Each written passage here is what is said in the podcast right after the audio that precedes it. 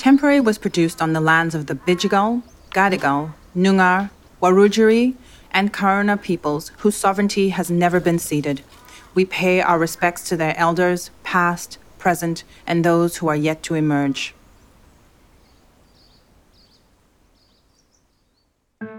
Australia's harsh asylum seeker policy has two clear objectives to punish those who arrive by boat and to act as a deterrent for those considering coming to Australia by boat.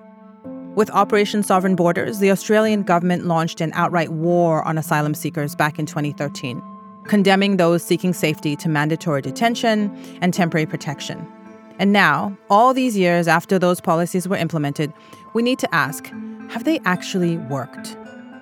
For UNSW and Guardian Australia, I am Sisonke Msimang, and this is Temporary.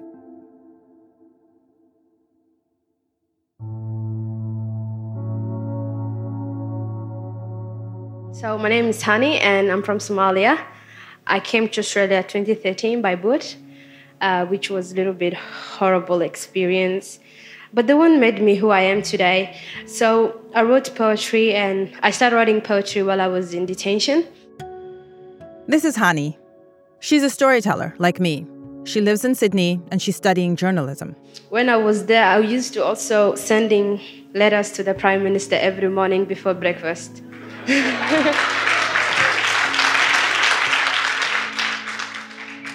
Hani is on a temporary protection visa. So yeah, before breakfast, like the officers, they will knock my door and wake me up for breakfast, but I will just go to the internet to send him a letter. And I used to get automatic reply, but one day I just got a reply from the office and it was so excited, but at the end it just ended up in sad ending. We chatted to Hani in a studio near her university in Sydney. I think like I kind of grew up in like a little bit complicated childhood. Somalia, it's it's a very beautiful country, like very good country to live if there was a peace of mind there. But the country has been in a civil war and other wars for 30 years. Somalia was one of the first countries that I had ever heard of growing up in East Africa where there was a failed state. So nothing functioned. Schools didn't function, hospitals didn't function. It was a country that literally was plunged into conflict. Somalia once again descended into chaos. It is unclear how many people were killed during that time, but estimates run in the tens of thousands. And so by the time Hani is being brought up, not only is there a failed state, but there's also Al Shabaab. Al Shabaab is this terrorist force that, very similar to the Taliban, they are an organization that does not believe in women's rights and that works hard, in fact, to thwart girls' access to education, to freedom. So, like, growing up, like, we just grow up with that normal, like, war going on, and you just have to survive and do your thing until they come for you, and then you have to go away. It's very hard to walk around a city when Al Shabaab is in town. When you're a woman, you're not allowed actually.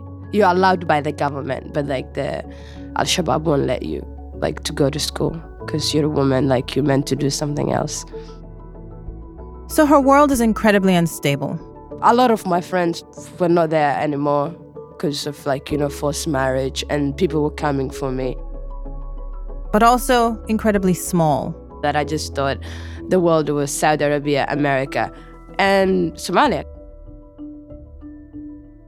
So she leaves her family and everything she has ever known, and she gets on a boat bound for who knows where, knowing that this is her only chance of survival.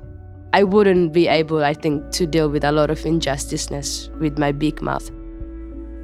So I decided, you know, I told my parents, I was like, it's time for me to leave. Kind of didn't have other option other than to just say, spring your wings and fly, because there's no future here. The water, like, levels were so crazy, like, you know. The sea is heavy, there are storms. It is not a comfortable journey at all. The night, like, you'll be sleeping, like, and then the water will just go into your ear. And they keep going and going and going. And, and I was so cold, and everyone else was so cold. And two days pass, and three days pass, and four days pass. And soon it's eight days. And my brain was kind of going, and thousand thoughts like, you know, what's gonna happen? The boat breaks apart. It literally shatters. It seems like a glass like thrown from a high mountain, like when a glass break. The boat was like that. And there are people everywhere. We were all in the water. And I was like holding on like little wooden because I couldn't like swim. And they're holding on to bits of wood, and many of them can't swim. And then the Navy's people were throwing people life jackets, like, you know. And I'm like trying to figure out what to do with the life jacket. And the guy's like, wear it, like, you know. The relief is palpable. There was joy at the end after eight days. Hani finds herself in detention on Christmas Island and she sees this government messaging for the first time. You should tell anyone else you know who seeks to follow you that they should not do it, or they'll find themselves in a similar circumstance or much, much worse. So I urge you to think carefully about your next decision and to not remain here and take the option to go back to the country from which you've originally come. And it's here where she learns no matter what, she will only ever be temporary. There are new rules in place under this new government. So I urge you to think carefully about your next decision and to make a decision to get on with the rest of your life and to not remain here and take the option to go back to the country from which you've originally come. But Hani has no option to quote unquote get on with her life and go back to the country where she's originally come from. So she stays on Christmas Island. I think like at 11 o'clock, they separated people. So it's like if you're female, they take you to another camp, men, if children, like, you know, and everyone. And I think like that is actually the last time I saw all the people that I come with. And like for me, when I was in Christmas Island, stressing over like something bigger than me wasn't one of my options. Australia's deterrent policies, temporary protection visas, offshore processing, boat turnbacks, these were designed to act as a warning to people who might find themselves trying to come to Australia to seek protection. This is Ben Doherty. He reported on immigration at the time these policies were implemented for Guardian Australia. The idea was to create this fortress to Australia, but also to get this message out and out across the world that people seeking asylum in this way would never be welcome in Australia. But for so many of the people who came to Australia, they knew nothing of this country, not even of its existence in some cases, let alone the intricacies of its immigration policy. They didn't know where they were going or what they might face when they got here. For them, it was about finding somewhere, anywhere, that was safe. One of the worst things about Australia's stance for me is this idea that people's hardship is being leveraged to make it harder and harder for other asylum seekers. And I guess that I'm struck over and over again by how the word deterrent is weaponized against all these people who just need help. It's in no way justifiable to subject the legacy caseload to detention, family separation, destitution, trauma, basically a life in limbo, simply to try to stop other people from seeking asylum here. Jane McAdam is the director of the Kaldor Centre for International Refugee Law. And it's especially unfair when the majority of people who have sought protection in Australia by boat have been recognised as refugees. These people were punished essentially as an example to others who might follow. And that's hugely problematic. It is legal to seek asylum, and to punish one group of people who've done nothing wrong in order to deter another group is quite simply indefensible. The problem is the uncertainty of a person to live in a piece of paper that can expire anytime. Like, that is your life. The uncertainty of a human being living in limbo is the worst. As well, the idea that this deterrent would work when people are fleeing for their lives just doesn't stand up to scrutiny. Is Australia going to be worse than Al Shabaab? Worse than the Taliban? Worse than having your house bombed? People make rules like you know like some to torture others some for their own pleasures some to like just simply say like we're protecting our security or like whatever everyone makes rules if you're fleeing from violence or other harm then australia's deterrence policies are not going to stop you from trying to find the protection that you rightly deserve but people still need to seek asylum and the government refuses to move. The new Australian government will not be putting up with those sorts of arrivals. You should know that the government's will will not change on this issue. So I think we need to ask what really is the point of these policies? Is it about stopping boats, keeping people from drowning? Or is the motivation political? Is it about looking like you're taking a hard line on immigration, being seen to be tough, regardless of the human cost? I think there are a lot of questions to ask if the government is essentially trying to make the conditions here worse than those that refugees have fled. Either way, people like Hani are caught in the middle.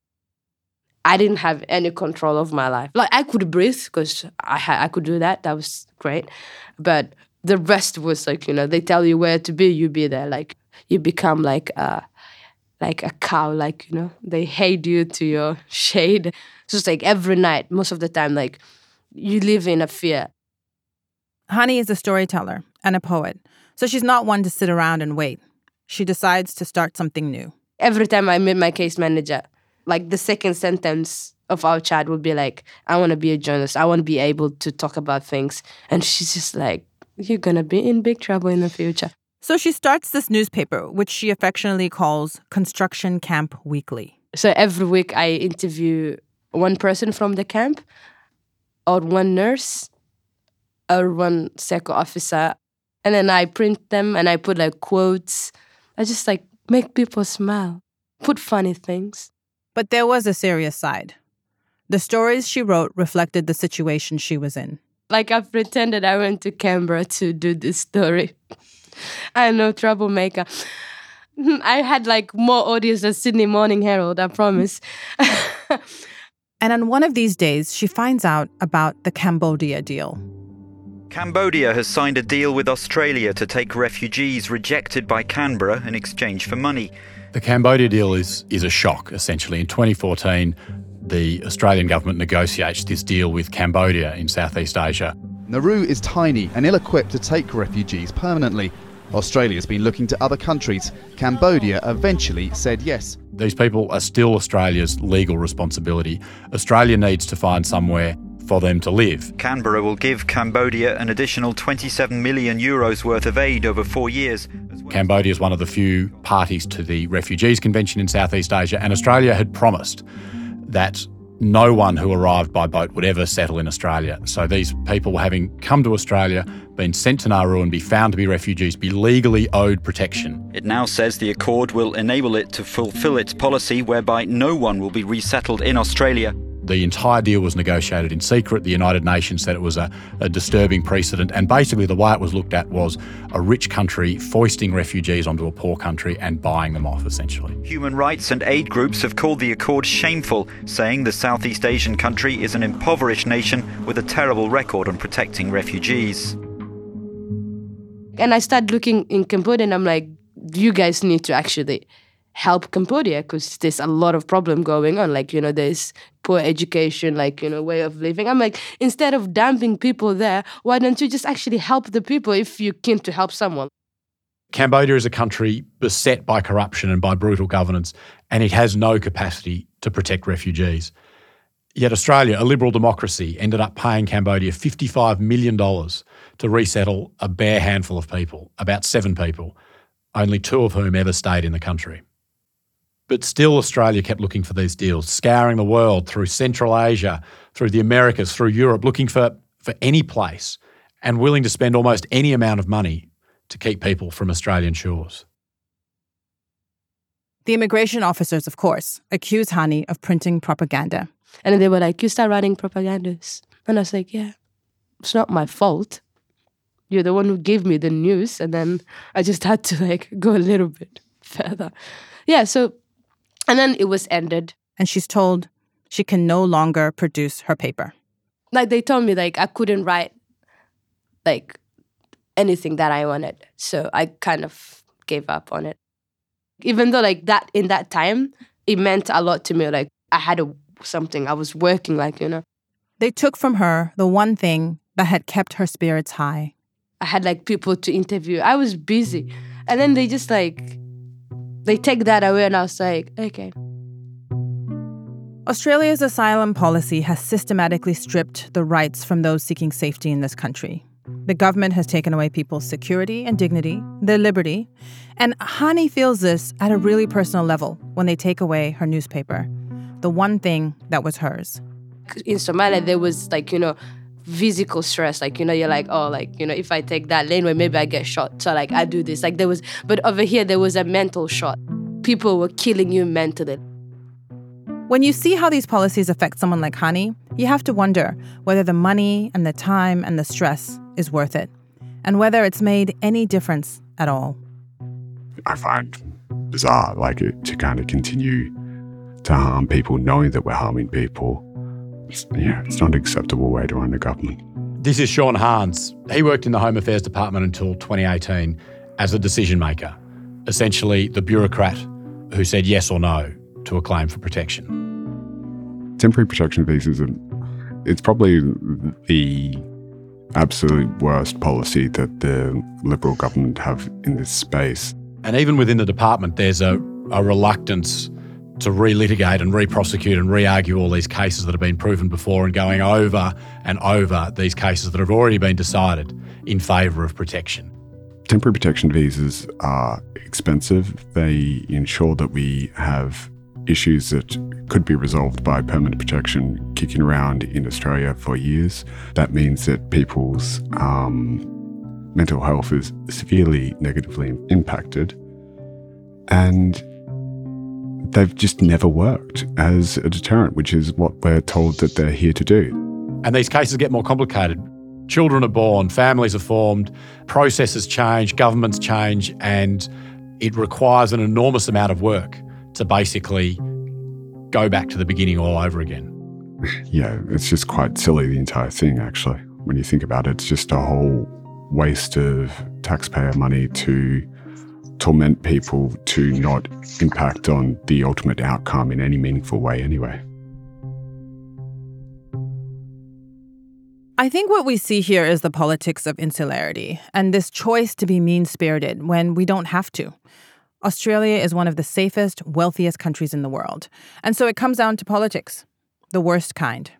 I knew that one day it would be like, you know, my freedom will come back. Things will be better, like, you know, but all this stress, like when you focus on it, like, you know, it, we kind of like take the meaning of existence out of you when you focus on the negative part of, I think, the camp. So, Hani is here now in Sydney, studying journalism and teaching poetry to kids in school, despite just having finished school herself. She works two jobs and she hasn't seen her family in years. After long journey, you know, I made it. And, you know, I'm still going. I'm still, like, you know, the journey is not yet finished. I don't know when, but. In Somali, we say, it doesn't matter how many alleyways you go, you always come to the highway. I don't need anything. I just need a soil. I need somewhere that stable, that is no water. And despite this government, despite her temporary protection visa, she continues to tell her stories and read her poems, which will hopefully one day get a bigger audience than the Sydney Morning Herald. So um, this poem it's called "I Will Rise." I will rise. You now lock me in detention and damage my hope, but it's like a dust, and one day I will rise. You may avoid my sadness and send me to madness, but one day I will rise. You may hide the reality and break my heart, but one day I will rise. You may send me to somewhere else. Why can't you help me? I may be a female of underage who need assistance from you. You may send me to other countries and shoot me with your words, but one day I will rise. You may punish me by saying lies, but one day, one day I will rise. You may kill me with your hateful actions, but it's like air, and one day I will rise. You may never care about my awful past and enjoy with my tears, but one day I will rise.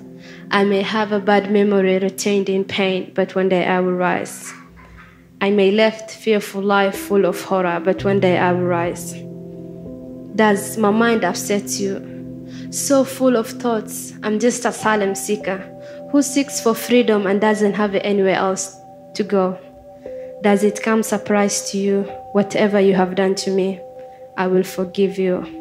Whenever you send me as a song, I say the sun rise and the moons come up. I will rise, I will rise, I will rise.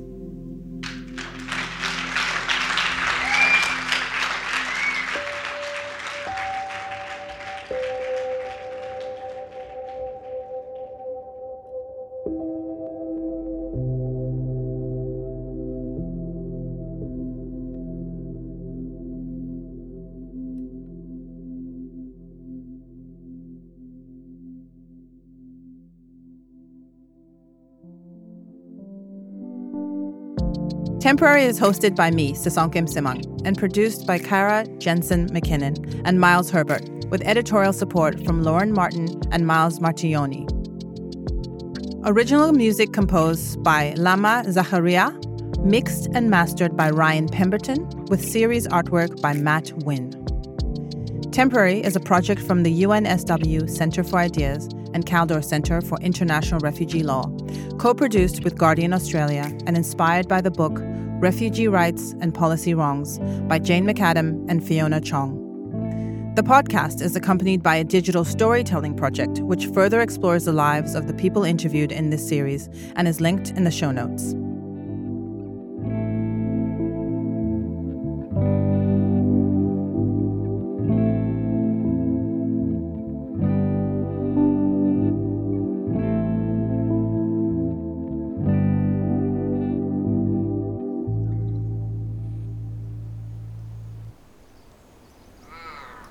If this story has raised any issues for you, please know that help is available.